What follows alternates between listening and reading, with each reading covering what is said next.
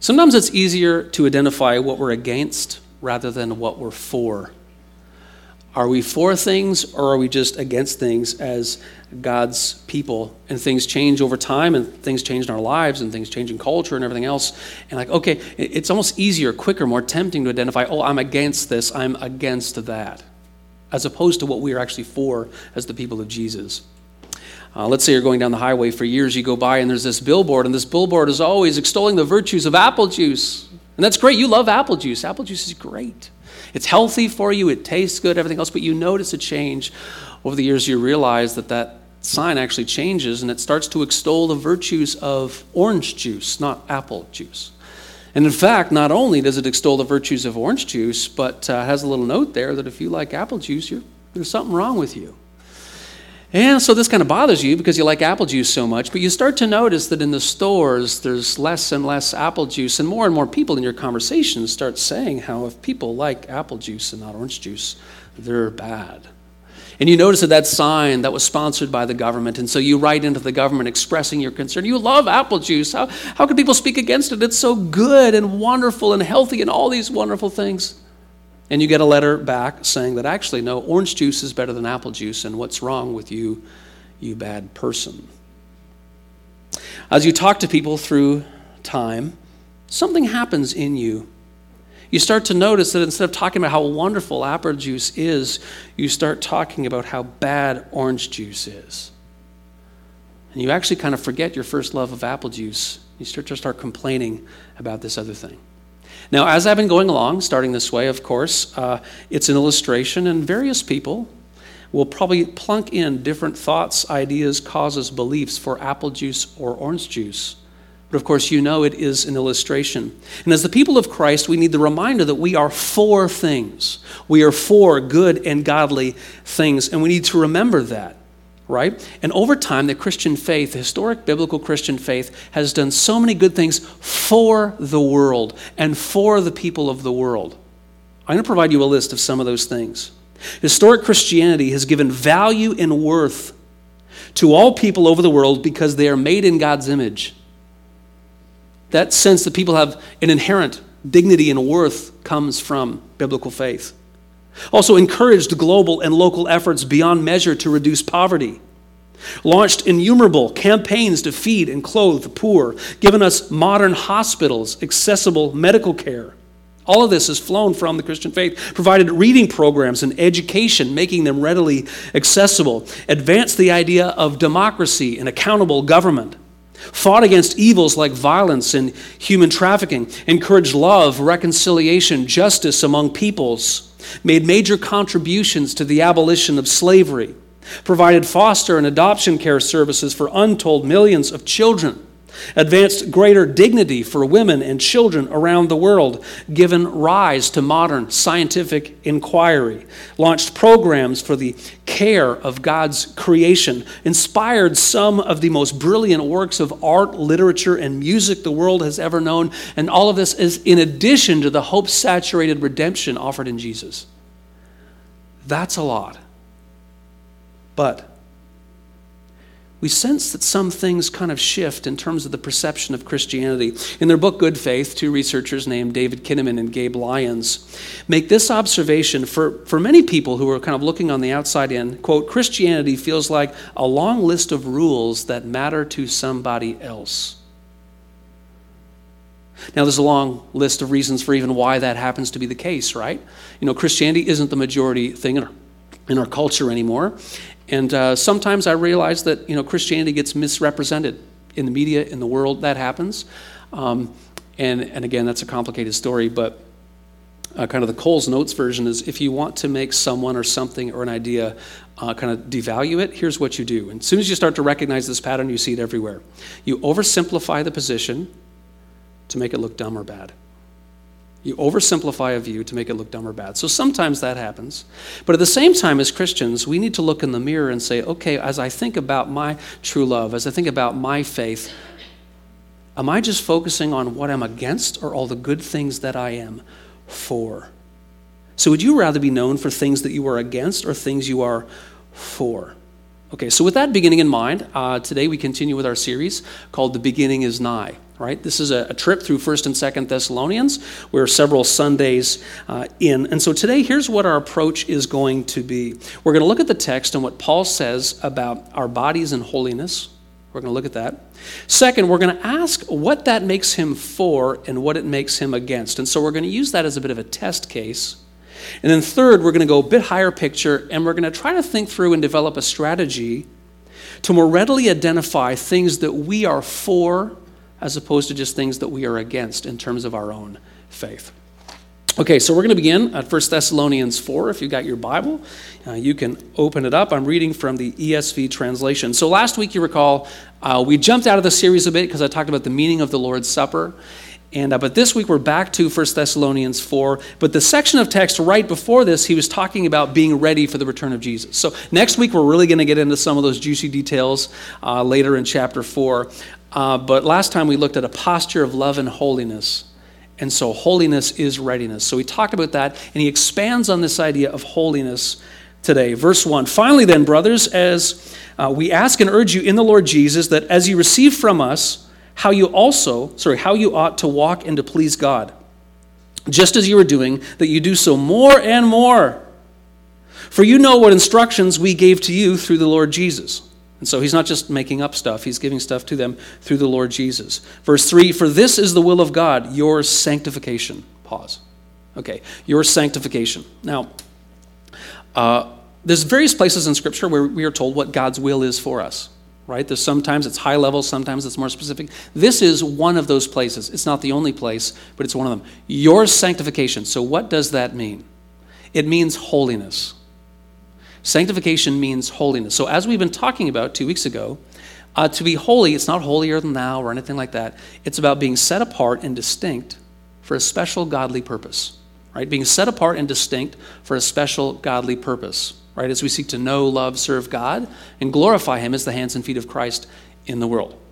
And we, and we need training to grow in holiness. And this is what Paul's going to get at. So, uh, as well, also, we talk about this kind of two kinds of holiness. There's a holiness that you are given in Christ, you are distinct as you stand before God because of your faith in Jesus. But there's also what uh, theologians call progressive sanctification. So we are growing or progressing in holiness as we seek to know Him and follow Him and grow in Christ likeness, right? So that's what we're trying to grow in. And that's what he's really talking about here. Um, children in royal families have a life that's different than other kids, right? They're under the spotlight. Um, their parents are royalty, uh, but they actually undergo this special training. You know, how do they represent the family? How do they act in public, right? Because it all reflects on the family, and as they grow, they will be ambassadors of the family. And so we too have this training program as disciples of Jesus because we are in a different kind of royal family because our leader is the King of Kings, who is Jesus himself. And so we are growing in Christ likeness, we are training in holiness. So, having said that, Paul is going to zero in on one aspect of holiness. Verse 3 For this is the will of God, your sanctification, that you abstain from sexual immorality, that each one of you know how to control his own body in holiness and honor, not in the passion of lust like the Gentiles who do not know God, that no one transgress and wrong his brother in this matter. Because the Lord is an avenger in all these things, as we told you beforehand and solemnly warned you. For God has not called us for impurity, but in holiness. Therefore, whoever disregards this disregards not man, but God, who gives his Holy Spirit to you. Okay, so pause. A couple of things here. So uh, he's talking about one aspect of holiness, and he gets into sexual immorality. Now, in the word here in Greek, here is not two words as it is in English, it's one word, it's porneia, where we get our English word pornography. Um, but it's really much broader, broader than that. It comes up a lot through the Bible. You can't miss this. This comes up time and time again. Comes up 25 times. This specific word, not to mention all the other words. And here's what the Standard Dictionary says about what this means. Generally, it means of every kind of extramarital, unlawful, meaning unlawful according to the law of Moses, unlawful or unnatural sexual intercourse. And so this is a broad, broad sense of of an aspect of holiness that he's raising here. Now, why would Paul even write this? Why would he bring this up? Well, he writes to them, them with all these details about stuff that they are currently struggling with, right? So sometimes he'll mention something, but if they're not struggling with it, he's not going to go into it in detail because they've already got that under control, right? And so let's say that I'm um, uh, away from the congregation for a couple of months and I write a letter because I hear some things about the congregation. And um, I, uh, you know, I, I, care for you and I, I want the best for you, as, as I certainly do. But I write you in that letter, I talk about how you've got to stop punching each other in the face in the parking lot.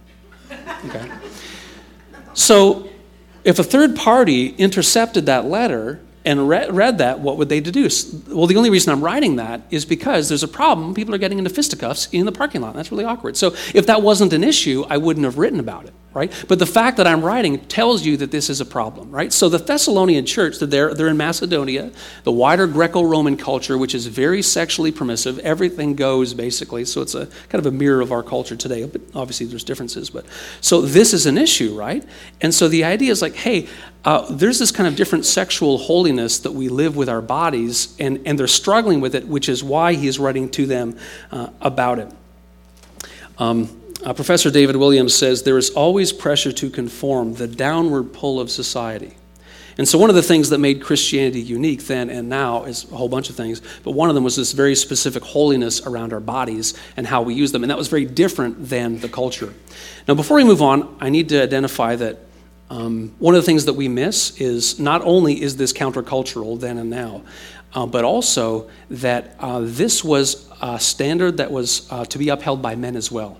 Because in that Greco Roman culture, quite often the men got a free pass. The women were held to this standard, and, and, men were kind of not treated the same, but it was like, no, no, no. All of you, everyone needs to have this uh, ethic when it comes to your bodies. All right, continuing. Verse 9 Now concerning brotherly love, you have no need for anyone to write to you. For you yourselves have been taught by God to love one another.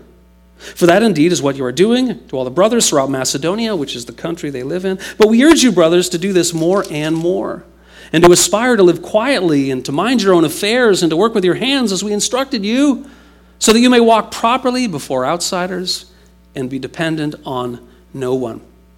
And so here he's commending them, the love thing, they're getting right, they're actually an example to other people. Then he says, okay, we need to aspire to live quietly, mind your own affairs. Why would he say that? Recall at the start of the series that the church in Thessalonica began in the midst of riots. There was a lot of problems. Paul had to flee town because of violence, threats to his own life. And so you get the sense here okay, things need to calm down. We need to settle in, stop attracting so much attention to ourselves, do the work of ministry, don't milk it. Uh, hard work is a Christian virtue. And then we bring together the end of verse 12. So this is the word of the Lord. Thanks be to God. Okay, so let's return to our approach today. Here's was our, here was our trajectory. All right, so we're going to look at the text, what Paul says about bodies and holiness, which we've done. Uh, then we're going to ask what makes him for that, not just against something. And we're using that as a bit of a test case.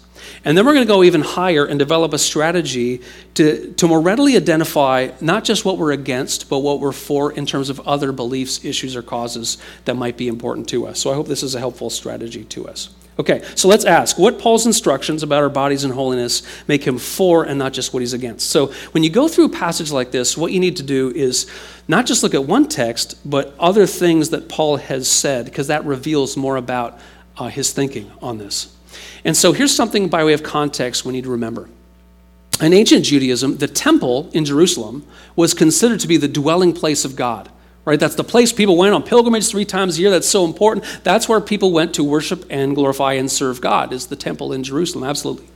Now we know from Psalm 103 and elsewhere that God's throne is in heaven and his kingdom rules over all, but the temple in Jerusalem was considered to be his earthly dwelling place.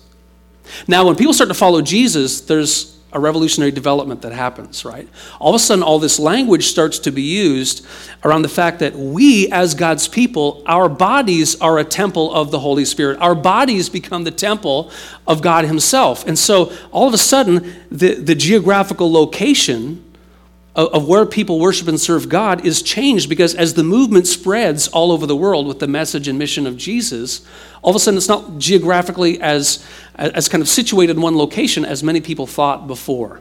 So that is a massive shift in what is going on. So therefore, when we are to be holy and to be holy with our bodies as vessels of the Holy Spirit, what we do with those bodies, which are supposed to be, you know, a vessel of the Holy Spirit, matters. We are a part of the body of Christ, and so what we do with our bodies should enable us to serve God as vessels of the Holy Spirit, okay? Now, I'm not going to get into this too much more because there's really multiple, multiple layers of, of kind of Paul's argument and Jesus' approach to our bodies and how we use them and everything else. But I'm simply doing this to highlight the fact that sometimes we come across passages, oh, don't do this, don't do that. But it's not just because Paul or Jesus or someone else is against something, it's because they are for something. In the case of Paul, he has for bodies being used as a temple of the Holy Spirit. He has for holiness. He has for spiritual integrity in the body of Christ. He has for dignified and healthy attitudes in relationships. He has for glorifying and serving God. He has for all of those things. Okay? Now, I'm going to move on from that argument there, so we're going to leave that. And uh, many of us have talked about that in various ways. But I will say to those people who have uh, struggled with uh, these types of things about holiness and their bodies and what they do, um, there is good news. In 1 John 1, we read this If we confess our sins, God is faithful and just. He forgives our sins and cleanses us from all unrighteousness. So, those things that we have done in the past, which may be unholy with respect to our bodies, or maybe things that we are even engaged in now, uh, this does not condemn us before God. He comes, He invites us to come to us uh, in, a, in a spirit of humility and repentance and to turn to Him, and there is always new life in Christ. And so, that's part of the great hope of the Christian faith. Okay, but from that, what we want to do is move on to our third objective. We want to develop a strategy. Okay, that's one little test case for that issue. But we want to move on from there to more readily identify what we're for and not just against other aspects, other beliefs, other issues. Okay, so there's three steps to this. And the first is this be confident that God's commands reflect his sovereignty, holiness, wisdom, love, goodness. This is an important building block as we think what we're for and not just what we're against. God's commands, who He is, what He teaches, they reflect some things. These are major attributes of God His sovereignty, holiness, wisdom, love, and goodness. That is who God is. Those are major attributes. Therefore, His commands, His teachings are always going to reflect that. We might not be able to see it and understand sometimes how all these things fit together, but God never goes against His sovereignty, His holiness, His wisdom, His love, and His goodness. So let's say I've got a child, and my child is a toddler, and I love them. But this toddler wants to go out and play in the street. Play in the street, and it's busy traffic. And so when I grab my toddler and I, and I take them to safety, and that toddler with their little toddler mind is like, Dad doesn't want me to have fun. Dad, Dad doesn't want me to do that. No, no, it's not that I don't want you to have fun. It's actually because I care for you that I'm doing that, right? And as the child grows in spiritual maturity, hopefully they will see that God actually did that not because He's against me, but because He is for me. Because God actually knows things that I don't know and I have to trust Him. Now, as we grow, let's finish the application. As we grow up, we think, oh, we're, we're, we're older. We, uh, we can vote. We can drive a car. We know most things. We don't know most things right? And so we are that toddler child. And so we, as we grow in spiritual maturity, we need to trust that God is actually sovereign. He is holy. He is wise. He is loving. He is good. And his commands and teachings reflect that, even if sometimes I can't totally understand how they fit together. Number two, know that you are an image bearer of that God, that God who is sovereign. Holy, wise, loving, and good. You are an image bearer of that God. All people are made in the image of God right? Galatians, sorry, uh, Genesis 1 27. And so we are an image bearer of him. So we have his image, but as we grow, we're thinking through how can my beliefs and behaviors honor that God who is sovereign, holy, wise, loving, just. Now, we can't be sovereign, we're not almighty, but think of the other four attributes holy, wise, loving, good. We are seeking to be Christ like in those ways holy, wise, loving, and good. So as I think through his commands and his teachings, I'm thinking, okay, how can my beliefs and my behaviors honor that God in whose image I am made? Third, and finally, as you think about beliefs, issues, or causes which are important to you, be clear about why you are for them as an image bearer of God Himself. Why am I for these things? If God is those things, sovereign, holy, wise, you know, loving, good, and if I'm an image bearer of that God, and as I think through these different beliefs, ideas, and causes, why am I for them as I want to conform my thinking and behavior to that God?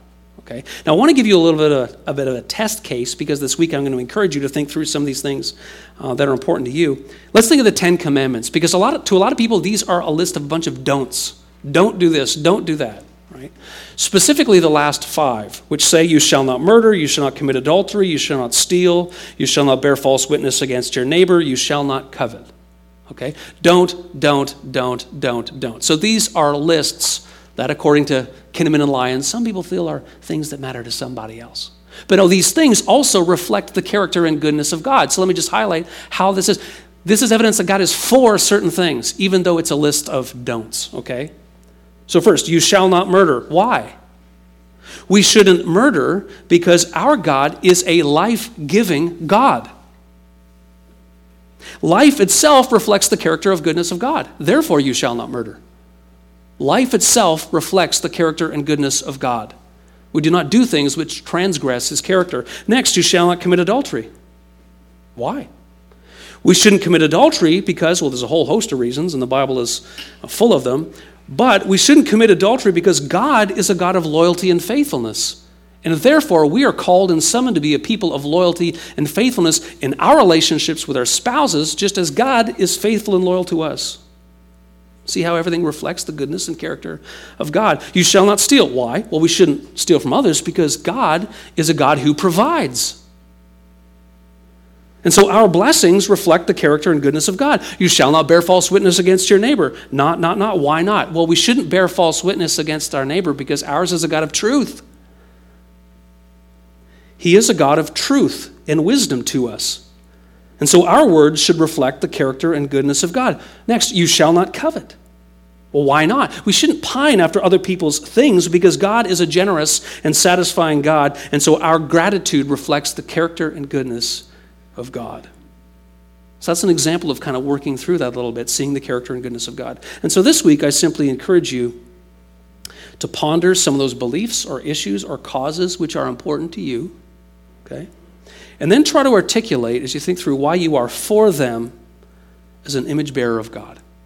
And as we go through this exercise, whether in yourself or your families, your devotionals, small groups, whatever it happens to be, I want to give a cautionary word because when some people do this, they think, okay, what am I for? They oversimplify in a way that is unhelpful. I'm for Jesus. Yeah, thanks, we all are. Okay. Be specific in a way that is consistent with the teachings of Scripture. I am for love. Yeah, we all are, but how are you that in a way that is consistent with Scripture? I am for truth. Yeah, we all are. How are you for truth in a way that is consistent with the teachings of Scripture? I'm for people. Yeah, we all are. So be specific and faithful to the teachings of Scripture. So, as a final thought, I just want to show you an example of someone doing this, and I think that is a really, uh, it's a really helpful um, example, and it's none other than Jesus himself. Okay, so Jesus demonstrates things um, and, and, he talks about things, he demonstrates his teachings with his life. And some people think, oh, Jesus was against a bunch of things. Well, he is. Or Jesus is for a bunch of things. Well, he is. But when you start to look for it, you see how often he articulated both things that he was against, but also the things that he was for. And he does so in a beautiful and a powerful way, uh, which is part of the reason why he's so captivating. And so the example is from uh, Luke 13. It's the narrow door, beginning of verse 22. Listen, Jesus went on his way through towns and villages, teaching and journeying toward Jerusalem. And someone said to him, Lord, will those who are saved be few? And he said to them, Strive to enter through the narrow door. For many, I tell you, will seek to enter and will not be able. When once the master of the house has risen and shut the door, and you begin to stand outside and to knock at the door, saying, Lord, open to us, then he will answer you, I do not know where you come from. Then you will begin to say, We ate and drank in your presence, and you taught in our streets. But he will say, I tell you, I do not know where you come from. Depart from me, all you workers of evil. In that place, there will be weeping and gnashing of teeth when you see Abraham and Isaac and Jacob and all the prophets in the kingdom of God, but you yourselves cast out. And people will come from east and west and from north and south and recline at table in the kingdom of God. And behold, some are last who will be first, and some are first who will be last. Okay, so as you can tell in that story, Jesus is against things. Okay? He is against people who have a passing connection with him, thinking they're going to have a place in the kingdom. He is against that. What is he is for? Actually, he says to those people, Depart from me, you workers of evil. And at the same time, he indicates what he is for. He is for people coming to him from east and west and north and south and reclining at his table. He is for people who have often been treated as if they are last, those people being first at his table. And so, friends, brothers, and sisters, whether you like apple juice or orange juice, let's think about why we are for things rather than just against things, to the glory of God. Amen.